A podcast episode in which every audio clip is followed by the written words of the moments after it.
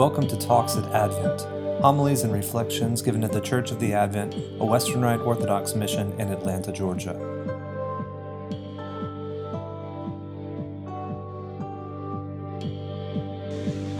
In the the Father, and of the Son, and of the Holy Spirit. Amen. So, obviously, this is not Mass like normal on Sundays. Father Ben is traveling, and keep him in our prayers this morning for his and his family's safety. Today, since we uh, didn't hear the epistle and gospel appointed for the Sunday and the Mass, um, but just our office readings, instead of uh, reading the gospel and preaching on that, I thought that those of us who are here today uh, could have the chance to um, hear about sort of what we do in church or what we um, ought to do or what, what's traditional to do in church since so many of us didn't grow up in this tradition.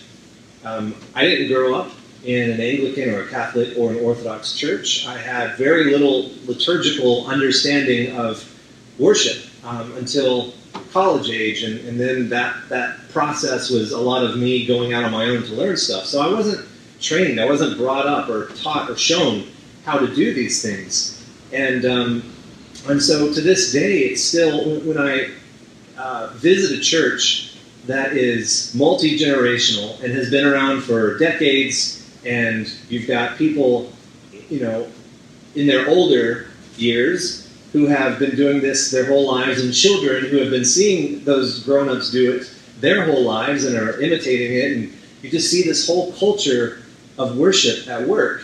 And we haven't had that benefit in this parish.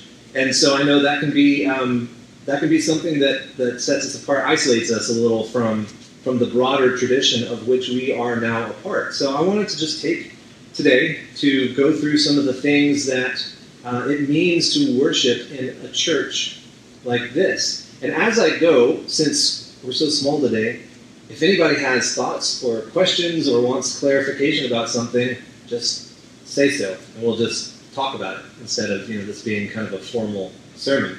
Um, so this is a, a different opportunity to, to get to talk this through as we go. So, what we are doing uh, on Sundays when we come, or at Mass on a feast day, uh, if we have Mass in the night, is um, is is not just coming to observe something; it's coming to participate in something. And our participation as worshipers begins at home when we wake up in the morning and think to ourselves, today is Sunday. Our participation in worship begins with our first intention in the morning to come to church. And uh, the, the way that we begin participating through that intention is to prepare our minds and hearts and bodies for church. So the way we obviously start preparing our minds and hearts is through prayer. Wake up in the morning or before coming to Mass on a feast day and begin praying. Just pray. Acknowledge to God, I'm, I'm going to come and meet you and worship you in your house. Just begin that meeting with God on your way to church. The way we prepare our bodies um, on Sundays and feast days is that we fast, actually. Um, before we receive communion at church, we prepare our bodies by making room for Jesus, literally, both in our hearts and in our stomachs. So we, we, we there, there's a fast before um, Mass. In, on Sundays, traditionally, we begin fasting at midnight the night before. So we just don't eat anything uh, too late at night, and we don't eat anything in the mornings. And we're, we're doing that so that we um, make room for Christ within us. So that's how we begin. When we get to this building, we acknowledge that this is a sacred space that's set apart from the world. So the world is a big place and there's a lot going on in it. But this place is distinct from the world. It's not like uh, it's not a meeting hall. It's not just a place to get together and hang out. This is a sacred, that means set apart space. That's what sacred or holy means, just set apart. And so when we when we come to this building, what we do first is enter into that front door, and we pass through what's called the narthex, or the porch, or portico. Um, and that's kind of a, it's like a middling place. It's like the, the boundary area between the world and where we are now, which is called the nave.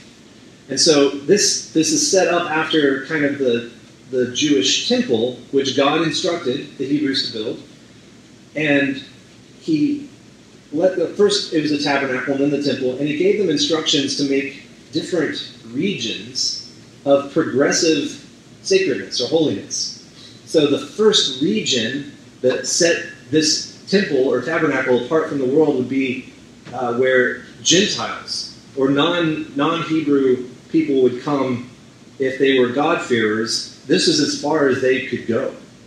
And then beyond that, the covenant people of God could go farther. Beyond that, there was a place that only the priests could go. And then beyond that, there was the Holy of Holies, the most holy place of the whole temple, where only the high priest could go and only once a year for one sacrifice. And so that pattern of progressive holiness is copied here in this temple. And we call it a temple because that's what it is. This is the temple of God. There used to be one. Now, when Jesus died on the cross, and we read in the Gospels that there was a big earthquake and the veil of the temple was torn in two, I grew up thinking that meant that there was no more temple, that the temple was done with, and that God's presence was just everywhere. You know, God's not hidden in a, a holy of holies; He's everywhere in the world. But that's not what that signifies. What that means is that that one temple is no longer the only temple. It means that, yes, God has gone out into all the world, but that temple can now be placed in different locales. There's not the one temple, there is there are temples all over the world. So it's not that God did away with the temple, it's that he made it to where we can have ours here in Atlanta, Georgia, when we come and meet together. So this is the temple with the same degree of holiness and sacredness as that Hebrew temple for all those times, and even more sacred and holy because of the sacramental presence of Christ. So, just a note there. The veil torn in two does not mean the temple is done away with. It means that when you come here on Sunday mornings, this is the temple. So, you go through that progressive thing, the narthex, where the, the world is the boundary and where Gentiles, that is, people who aren't in the church, this is where all the introductory rites take place baptism, uh, making a catechumen, chrismation, all that happens at the narthex. And then, once the people have been made fully members of the church, they are brought into the nave. And this is called the nave, where everyone's sitting. It comes from the Latin word navis, meaning ship or boat. And it's like the ark that we all journey in together. Because when we're here, we are the assembled church, and our journey is communal. We're not a bunch of individuals sitting here. We are the assembled body of Christ. And so this ark gathers us together from out of the world and assembles us. That's what the church means. The ecclesia, it means eke, out of. Uh, laus, uh, the, the, the people are gathered together out of the world. And so that's what this, the nave, this ark, means for us. So, when you come into the nave, what do you do? Uh, during COVID, this hasn't been an option, but hopefully um, we'll, we'll begin doing this again. Holy water is usually at the very entrance of the nave. When you come in, dip your finger in it and make the sign of the cross on yourself. This is a reminder of our baptism. It's a, uh, a cleansing uh, with water that has been blessed and set apart for the purpose of, of washing us. It's a, it's a powerful sacramental. Um, things that are blessed for the use of the people, physical things like incense that we offer, water that we put on ourselves. These are sacramentals. These are physical things that are now not like normal. If you don't bless incense and burn it, it's different than burning blessed incense. If you just make the sign of the cross with regular water, that's different than using holy water. Okay, the prayers of the church over these things are efficacious. They do stuff to stuff. Stuff God makes, and stuff God can um, elevate to sacred purposes. So, walk in, take holy water. Next, we're surrounded when we walk in by images of saints. Venerate them. Don't ignore them. They're not just pretty pictures. They are portals of presence. Trademark. I came up with that, I think. I've never heard anyone else use that, but I like it. I think it's a good way to describe what these images are. Portals of presence. When I stand in front of the icon of Alban and I ask him to pray for me and my family and for this church, I am not addressing a flat picture on a wall. I'm addressing St. Alban. When um, I credit his prayers for blessings in this church and I want to thank him and I want to kiss his feet, I'm able to do that because he is there. Um, and the church, for centuries, has affirmed this. This has been challenged time and time again. There's a, a big time where it seemed like it could be overthrown in the practice of the church. But thank God, the godly leaders, bishops of the church got together and reaffirmed it strongly and we celebrate this um, in, in the commemoration of the Sunday of Orthodoxy, the commemoration of the Seventh Ecumenical Council, where the Church affirmed yes, when we make images of Christ and his saints, they are really present to us. Really present to us. Not just necessarily when we're treating them that way, like they're pictures until we walk up to them and start praying, and, and then the saint like shows up or something. Sometimes the saints attach themselves and, and bless these images. And, and miraculous things can happen with them. So we treat these images as the saints themselves. That goes for the, the icons, it goes for the statues. That's how we treat these saints, and the church has affirmed it, and miracles uh, confirm it uh, throughout the, the history of the church. So walk into the nave and acknowledge that we are surrounded by a great cloud of witnesses. Now, the next thing that we do is we come and have a seat. We get ready. When we do that, usually walking down the center aisle, it's traditional to come in and before you go into the, the pew, genuflect before the tabernacle, in which is kept the reserved sacrament, that is the, the body and blood of Christ in the sacrament of the altar. We, we keep it reserved there uh, to commune the sick, um, also for veneration. And that little red light burning back there is called the sanctuary lamp. That indicates that Christ is present in the tabernacle. So before just coming and sitting down, genuflect, kneel down. This is something that in you know old since time immemorial uh, people have done to show reverence to those who uh, are above them, especially royalty. Well, this is Christ our King, so we genuflect. Um, Sometimes I genuflect right when I come in the nave because I'm not coming and sitting down. So either right when you come in or before taking a seat, go down on one knee and acknowledge Christ in the tabernacle. Okay, so the next thing we want to do is make sure that we have the books that we need because, again, we aren't just observing, we're participating. So this is obviously the service book for the Mass. This is the book for the office, morning and uh, evening prayer. And a lot of us don't always make morning and evening prayer, or few of us, fewer of us make it than uh, make the Mass. So it's a good thing to just run through this real fast because that's what we're doing today morning prayer. Um, morning prayer and evening prayer come from the, the hours that the Hebrews kept in the temple. There was a morning and evening sacrifice, and so traditionally the morning and evening prayer times have been um, important in the church, but the church has also kept a lot of, uh, several more hours of prayer. Seven during the day and then one in the middle of the night, midnight.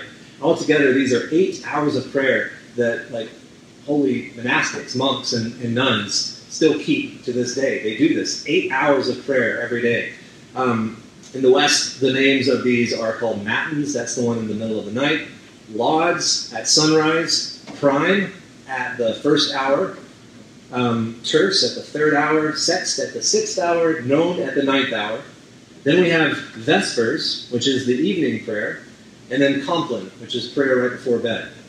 So if you can keep all those prayers, we have the books, and uh, there's a learning curve, I'm not going to lie, but that's awesome.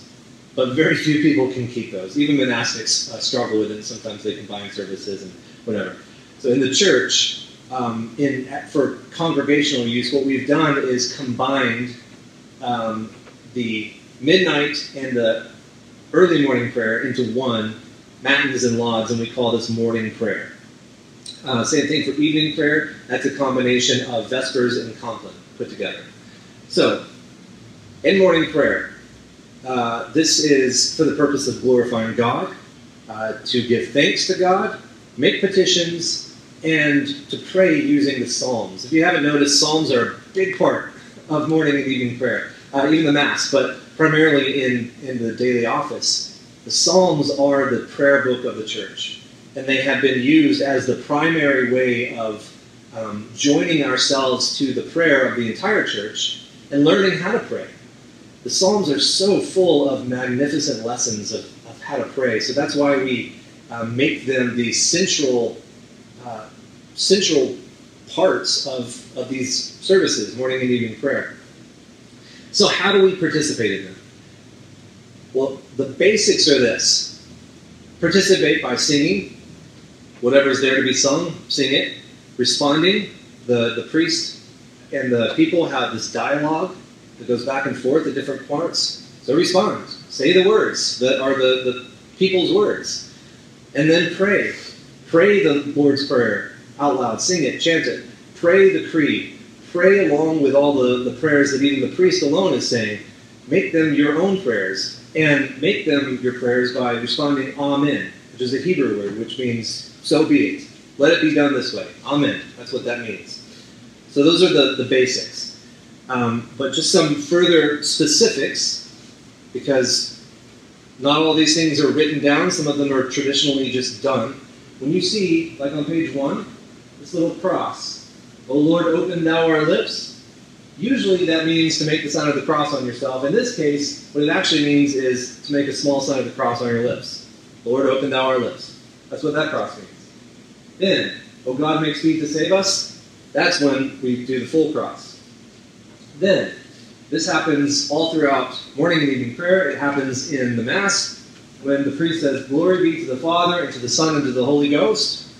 We bow we bow toward the altar in reverence of the Holy Trinity. Anytime the Trinity is named in Western tradition, we bow. In the East, they tend to make the sign of the cross. In the West, we tend to bow at the um, name of the Trinity. So, going on, we begin, with the first song that we sing is the Venite, and there's one line in this uh, on the top, at the top of page three. O come, let us worship and fall down and kneel before the Lord our Maker. When we sing that, traditionally we go down on one knee for that verse. Because we're saying literally, let us worship and fall down and kneel. So we do it. So now you know that's that's what's going on there. At the end of it is the doxology again, the conclusion. Glory be to the Father, to the Son. So we, we continue to bow. Um, at the name of Jesus in the collects at the very end, when um, the priest is praying the various collects, the names of these short prayers, O God, who art the author of peace, the lover of concord, and knowledge of whom standeth the eternal life, who servest its perfect freedom, defend us, thy humble servants, in all assaults of our enemies, that we, surely trusting in thy defense, may not fear the power of any adversaries, through the might of Jesus Christ our Lord. Sometimes it has a longer ending, who with thee and the Holy Ghost live and reign forever and ever. These are called collects. They're special uh, prayers that have the same basic format, and they're named this because either they, they used to literally collect people, they were prayed when people would collect at stations and then collectively go to the church, um, or they're named this because they collect the prayers and intentions of the whole people into one prayer that the priest offers. And then everyone says, Amen. When, at the end of these, though, in the little doxology, when we say through Jesus Christ our Lord. While we're praying, we tend to turn to make a slight bow toward the altar in reverence of Jesus, who is there on the altar. Um, in morning and evening prayer, when the priest is here and offers incense, what he does is censes the altar, but he also censes the people. This happens at the Benedictus in morning prayer. It happens at the um, Magnificat evening prayer, And during the Mass, it happens at the offertory. So when incense is offered at the altar, and then he turns and censes the people, what he's doing is marking us out as holy, and he, he, the priest or the server, whoever is doing it, bows to the people first and censes. When that happens, we bow back in return because we not only venerate the saints, we venerate each other as living members of the body of Christ. Christ is in all of us. C.S. Lewis once said, besides the holy sacrament of the altar, the holiest thing ever presented to your senses is your neighbor. Because we are all made in the image of God. And so that's why we bow to each other, especially at the censing, uh, the offering of incense, when we mark out the, the altar, the icons, but also us, the people, as holy. Um, and then finally, here we only ever see this in evening prayer because almost always morning prayer is followed immediately by the Mass. But when the office is offered on its own, like it will be today, we end the office with the final antiphon to Mary. We sing an antiphon um, acknowledging the holiness of the Mother of God as the uh, highest example of humanity transformed by Christ. And so when we do this and sing this antiphon, we actually turn to her portal of presence, to her statue here. We're singing to Mary, so we turn and literally sing to Mary. And then at the end of this antiphon, we say, Let us pray. We turn back to the altar, to God. All right? We don't confuse Mary with God. We never do that. We address Mary when we're addressing her. When we address God, we turn back to the altar and pray to God. So, those are some little tidbits that you may or may not have noticed that we do, but traditionally that is what is done. So if you want to increase the level and depth of your participation, keep those things in mind and, and try to remember them and, and, uh, and do them. Does all that make sense? Questions, thoughts about any of that? So that is um, that's that's the mass, and then on Sundays typically I mean, the, the morning prayer, then we move to the Mass. The Mass is the highest um, liturgy in the church. Uh, the church has many ways that we can pray together. We, we call things like the Rosary or the Stations of the Cross uh, devotions. We have things like blessings for the sick. Um, we, we do all kinds of stuff where we come together to pray, but the church assembled in prayer is what we call a liturgy. And the church only acknowledges the liturgy as being the canonical hours, those hours that I just said, and the Mass. These are the liturgies. So morning prayer and the Mass, these are our liturgies, and the Mass is the most important one because it's where we literally commune with Christ physically in the sacrament of the altar. So this requires some preparation for us. On page one of this service book, we have preparations. These are meant for personal preparation. This isn't liturgical. No one else is praying this except you. And this is for you to prepare your heart to, um, to make sure that you are a good, well working member of the body of Christ. Don't worry about how the body of Christ functions, worry about how you, as a member of it, function. Um, you're in control of your own ship, and so you're the one responsible for making sure it's working well. This is one of the ways that we can do it. In this, we first acknowledge our sins and we uh, confess and ask for forgiveness. Uh, we do this because St. Paul in uh, 1 Corinthians chapter 11 says, But let someone examine himself and then let him eat that bread and drink of that cup. For whoever eats and drinks unworthily eats and drinks condemnation on himself not discerning the Lord's body. So, we want to be worthy, as worthy as possible, anyway, in confessing our sins first. Then, after confessing, we also acknowledge that we are here participating in this and offering with the priest the sacrifice for certain intentions. For example, the greater glory of God, uh, in thanksgiving of Christ's sacrifice, in thanksgiving for all of our blessings, um, in order to ask for help for something uh, in order to intercede for family or friends. and in honor of and remembrance of and for the help of the departed. So these things are, are ways that we can um, intentionally offer the sacrifice of the Mass. So, the thing that happens right after morning prayer and also helps us to prepare is the asperges when the priest sprinkles us with holy water. We read, we heard about this in Psalm 51 this morning in morning prayer when we were chanting. Um, Thou shalt purge me with hyssop, and I shall be clean. Thou shalt wash me, and I shall be whiter than snow. What is hyssop? Hyssop was a, a, a plant, a very stalky plant that the Hebrews would um, use to sprinkle things. They would dip it in the blood of sacrifices and sprinkle the altar and the uh, inside of the uh, thing. They would also sprinkle um, blood on the people on the day of Yom Kippur. They would also um, sprinkle water and, and various things, and so this was a way of literally putting holiness on something. And we do this with holy water. The priest sprinkles us with holy water. Again, a double whammy. Um, remembering our baptism and as a cleansing, because this is holy water.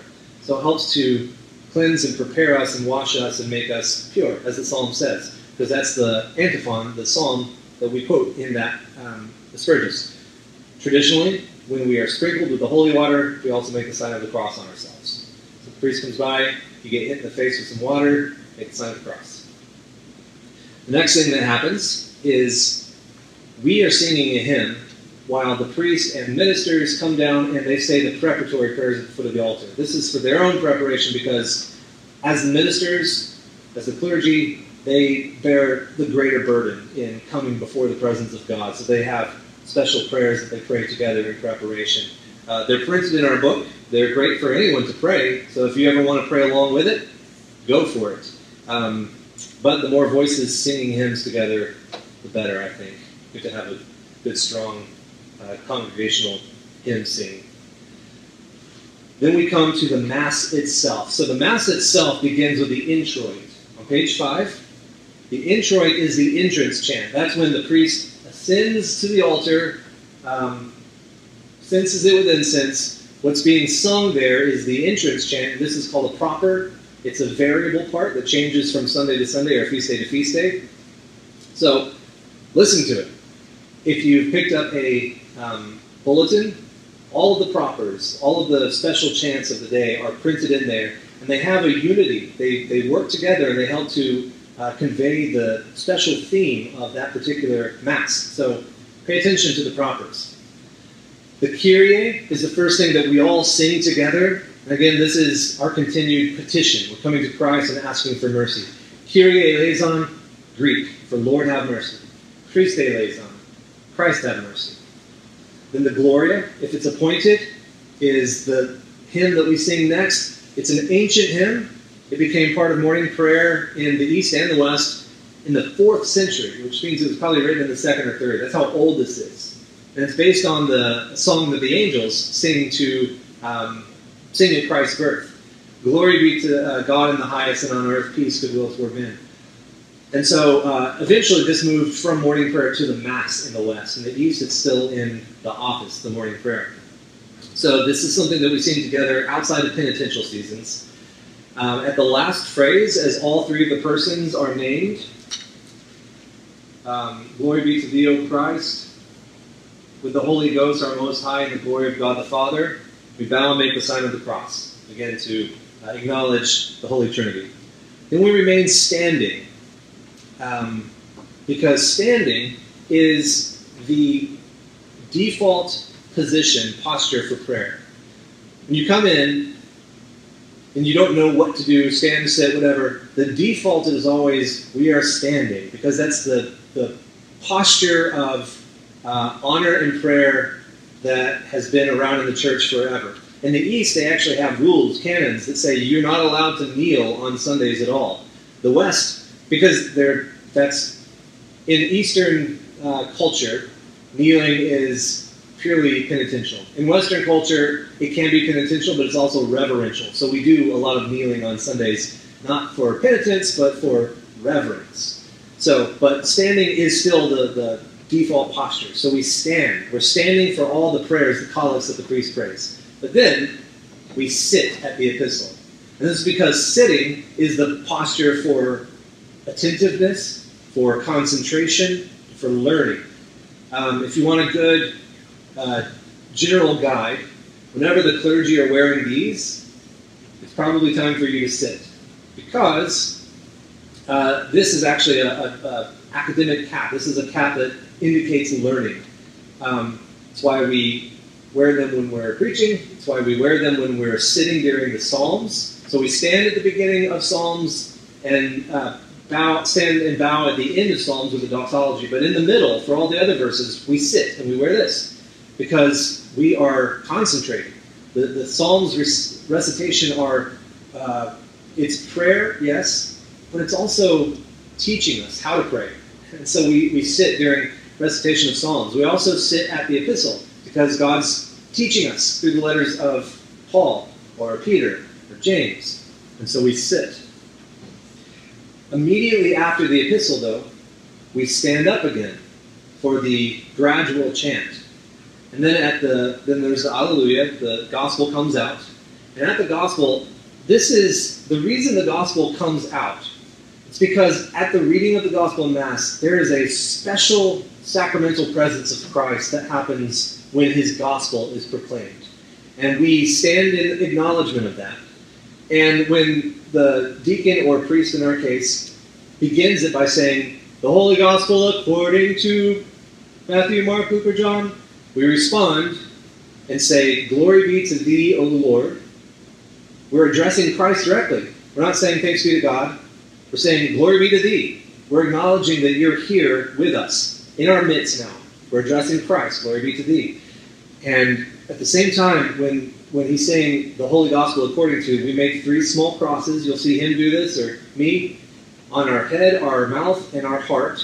And we say when we do this, may the Gospel be always in my mind, on my lips, and in my heart. That's what that is. We do it at the Gospel reading in the Mass, and we do it at the last Gospel at the very end. Then at the end, we say, Praise be to thee, O Christ. Again, we're addressing Christ in this moment. Then at the homily, again, we sit because it's the posture of paying attention and learning and attentiveness. Um, homilies are more than just a, a, a speech or a presentation or whatever. homilies are a part of the liturgical action of the church, and this goes all the way back to Moses, um, who receives the law, gives it to the people, but then explains to them what it means, how it works. Um, later, when Josiah the king rediscovered the law in the temple after generations of misuse. Same thing, gathered the people together, they were assembled, the law was read, and presumably explained to them again. The Levites continued doing this through centuries. When the Jews ended up in exile in Babylon, the synagogue developed where they read their scriptures and sat and listened to the explanation of what the scriptures meant. And the church, the Christian church, continued this on. And so in this part of the Mass, we're actually keeping that synagogue structure, uh, reading the scriptures and then sitting and having them expounded. This is very synagogue-ish. The church kept this because the early Christians were Jews who, you know, were they worshipped in the synagogues. Then after the homily, we all stand again, back to standard posture, and we pray the creed. I believe in one God is intoned by the priest. That's, all, that's always how it happens. The priest begins it, and then we all join in. Uh, during the creed, at the words came down from heaven, we're talking about Christ, we kneel in acknowledgement of the incarnation. Um, at the words worshiped and glorified, um, let's see, where is that? Yes. Proceeded from the who the Holy Ghost, who with the Father and the Son together is worshipped and glorified, we bow. Again, Trinitarian acknowledgement. And at the very end, uh, when we say the resurrection of the dead, we make the sign of the cross on ourselves. This is another habit of the West. We tend to cross ourselves when we mention death or resurrection because these are these are the biggest deals of our life, right? So when we mention the dead or we mention death, we make the sign of the cross. Um, okay. After the creed comes the offertory. it looks to us from out here like there's a lot going on up here that we're not a part of, but that's not true. What's happening up here is the gifts of bread and wine are being prepared, prayers are being prayed over them, we're acknowledging all of our gifts to God, and what we're saying is in these gifts, bread and wine, this is a representation, a gathering up of, in a, a symbolic offering of all that we have. Um, we give a lot of churches, we don't do this here, but a lot of churches will, will take up a tithe offering at this point and also put the offering on the altar during the offertory. But the point is, in the bread and the wine, this is our offering. This is, we're saying, everything that you have given us, we are giving something back to you. And bread and wine signifies this in a really special way. Bread is not just wheat, and it's not just yeast. It's wheat and yeast that have been worked by human hands and turned into bread. Wine is not just accidental grape juice, it's grape juice that has been intentionally worked and turned into wine by human hands. So in bread and wine, what we have is a symbolic way of saying, You have given us wheat and grapes, you've given us the fruit of the earth. We put our work into it and offer it back to you. So we're saying we're not giving you anything that you didn't already have. What we're doing is giving you what you already had mixed in with some of our work. So that's what bread and wine is when we offer it to, uh, to, to, God in the offertory. Um, and while this is going on, we're, we're singing hymns and everything, but we're also, this is a time to prepare our hearts and to, to start thinking in your, in your minds and your hearts Lord, everything that I have, everything that I am, I want to offer this to you. I want to join myself to the bread and the wine offered on the altar. That's what the offertory is for. Uh, and all the prayers that are prayed during this are we. Everything is we. The priest isn't saying me anything uh, except in his own like, preparation. When he's praying stuff out loud, he's saying, We are offering this to you. So then the priest turns to us and says, The Lord be with you and with thy spirit, lift up your hearts. This is an instruction. It's something you're actually supposed to do. When the priest says, lift up our hearts, we respond, we lift them up into the Lord. We actually are supposed to do this in this moment. It, it takes a, a mental and a spiritual effort to say, okay, I'm lifting up my heart. This is how we participate. We lift up our hearts to God. The priest continues to pray, and we get to the Sanctus, which means blessed. Um, this is on page 12. We say, Holy, holy, holy Lord God of hosts. We're echoing the prayer of the angels that Isaiah heard in the temple, that St. John uh, hears in heaven in the book of Revelation. And when we do this, we bow, because again, the holy, holy, holy is a Trinitarian indication that we're talking about the holiness of the Father, the Son, and the Holy Spirit. So we bow through this until we come to uh, blessed is he that cometh. Then we stand again, and at blessed is he we make the sign of the cross. Again, this isn't written here, but this is traditionally what's done by uh, Christians who worship in this tradition. So, bow at the Sanctus, make the cross at blessed is he that cometh.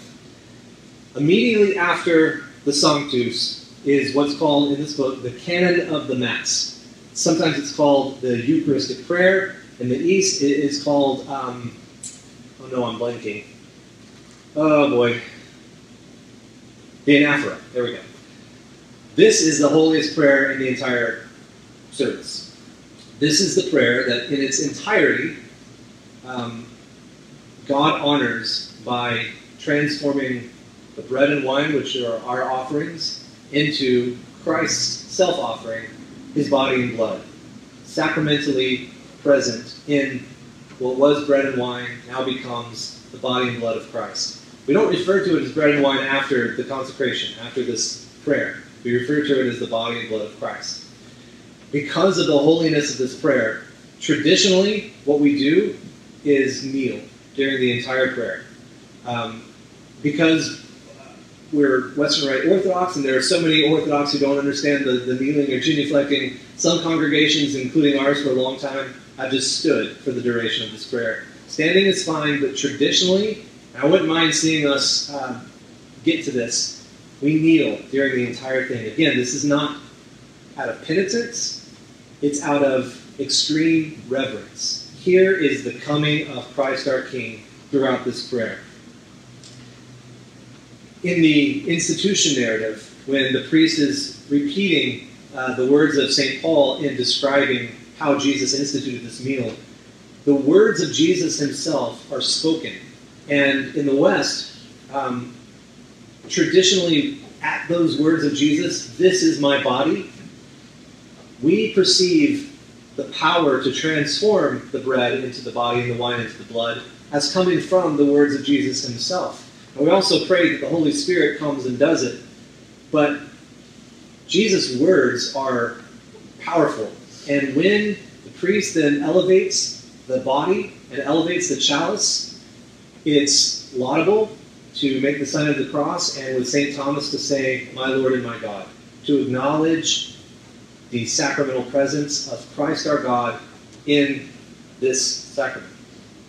Um, then, uh, during the rest of the prayers, when the priest, uh, during the rest of the canon, the priest, um, when he pauses uh, in reference to those who need our help, to the departed, he's pausing to name names. It's good to then also think and recall all the people that you want to pray for at that moment. At the end of the canon, uh, the priest finishes throughout all ages, world without end. We all respond, Amen. We stand up again, back to our normal posture, so that we can sing, pray the Our Father all together. Right after this, the Agnus Dei is addressed to Christ, who is present on the altar. We're addressing him, petitioning him, O Lamb of God. Why are we addressing him as the Lamb of God? Because we see him as the Lamb of God on the altar in the book of Revelation. And here we have Christ on an altar in front of us, so it's laudable to address him as the Lamb of God. And we're asking him to have mercy upon us before we receive him. Um, also, the prayer of humble access on page uh, 16 does the same thing. Then, the priest makes his communion. This is um, a quiet process in a lot of churches. A lot of times there's no music, there's nothing except the priest quietly praying his own preparation prayers and receiving. Why does the priest have all these uh, special prayers? And it takes so long because he, again, has the special burden of the one who actually handles the body and blood of Christ. And so um, it's, it's fitting that he should take some time to really take his communion uh, seriously. And while he's doing that, we can also take that moment to further prepare ourselves. Then, finally, when we come and receive communion, we come to the boundary of heaven and earth. That's what this is right here. Technically, I'm standing in heaven, but not the deepest heaven. Just as there are progressive, um, uh, you know, spaces of holiness uh, on earth, there are progressive spaces of holiness in heaven. Uh, a lot of the church fathers uh, picture heaven paradise as a, a mountain with a temple on top, and you can uh, either be on the slopes or closer up to the top. Uh, C.S. Lewis picks up on this, talking about those at the, the um, verge of heaven and then journeying up into deeper heaven. St. Paul talks about visiting the third heaven um, as opposed to the seventh. Anyway, so this is the boundary, though, okay, between heaven and earth. Where, what's at the boundary? The cross. So in the nave, this is the uh, this is where we journey through the world. When we come to this boundary where we kneel and receive communion, this is heaven. And up here is the deepest heaven where Christ is present. So we come to the boundary of heaven while still in our flesh on earth, and we receive Christ's very presence into us. We come and we kneel. Um, we don't touch it. The priest places the sacrament directly into our mouths. Um, Again, this is all an acknowledgement of the extreme holiness of the sacrament and of this situation. Uh, it's good to make the sign of the cross on yourself before and after receiving. Then we go back to our um, seats. There's no need to uh, kneel or reverence the tabernacle at this point because Christ is now outside of the tabernacle. Christ is now in you.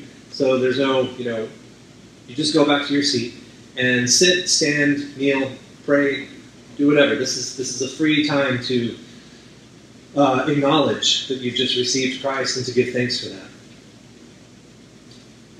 The prayer of thanksgiving and the final collects at the end, we all stand for though. We're joined back together collectively, praying in our standard posture of prayer. And then comes the dismissal. The um, go in peace to love, um, the, the Lord be with you and with thy spirit, depart in peace. Thanks be to God. In Latin, this is ite missa est. And it's this phrase that gave the name for this service, the missa, the mass. Why in the world does mass take its name from the dismissal? Because the dismissal is not just, all right, we're done, get out of here. The dismissal is a formal um, and solemn commissioning. To depart in peace means to go into the world carrying the peace of Christ with you. It's to it's it's like the Great Commission. Go into all the world preaching. This is the church's echoing of Christ's commission to us as his members in his body to go into the world. This is an active sending out. This isn't a passive uh, we leave now. This is the church sending us. This is a commissioning. That's why it's so important. The church said, okay, after all of this, this great mystery was celebrated, and what do we do with it? Well, we, we represent it into the world.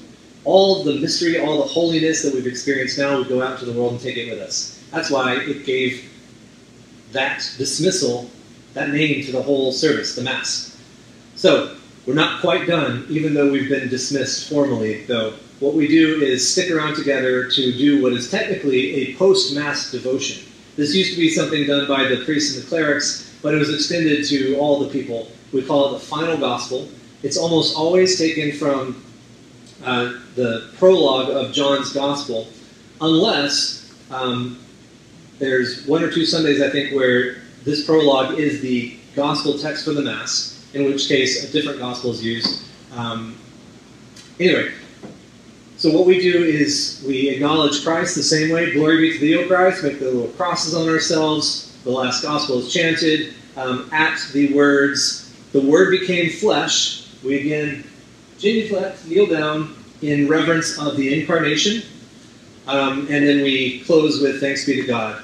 Then there's announcements, which is not liturgical; it's very practical and our closing hymn. We also eat the blessed bread. Um, this is, again, like the water, like the incense. This is blessed by the priest. It's set apart and it's special. It's meant as a mercy um, because we've been fasting all morning, right? So eating some bread is a nice way to just whew, get a little kick of um, uh, insulin and, and, sugar back in our, our veins to give us a little strength to make it downstairs for coffee and more mercy. Um, so that's that's it. Then, as we leave, though, we do the same things that we did when we come in. We acknowledge and reverence the saints around us. We take a little holy water on our way out to make the sign of the cross. And we keep the nave quiet for prayer, because this, again, is not the world. This isn't a, a meeting hall. It's not the same thing as all those other places. It's set apart. So we go downstairs for fellowship as opposed to um, up here. So, to recap, we enter intentionally, making venerations, taking holy water. We participate by praying, singing, responding. Uh, our postures are important. The standing is default. Bow in reverence, genuflect or kneel in extreme reverence, and then sit for learning.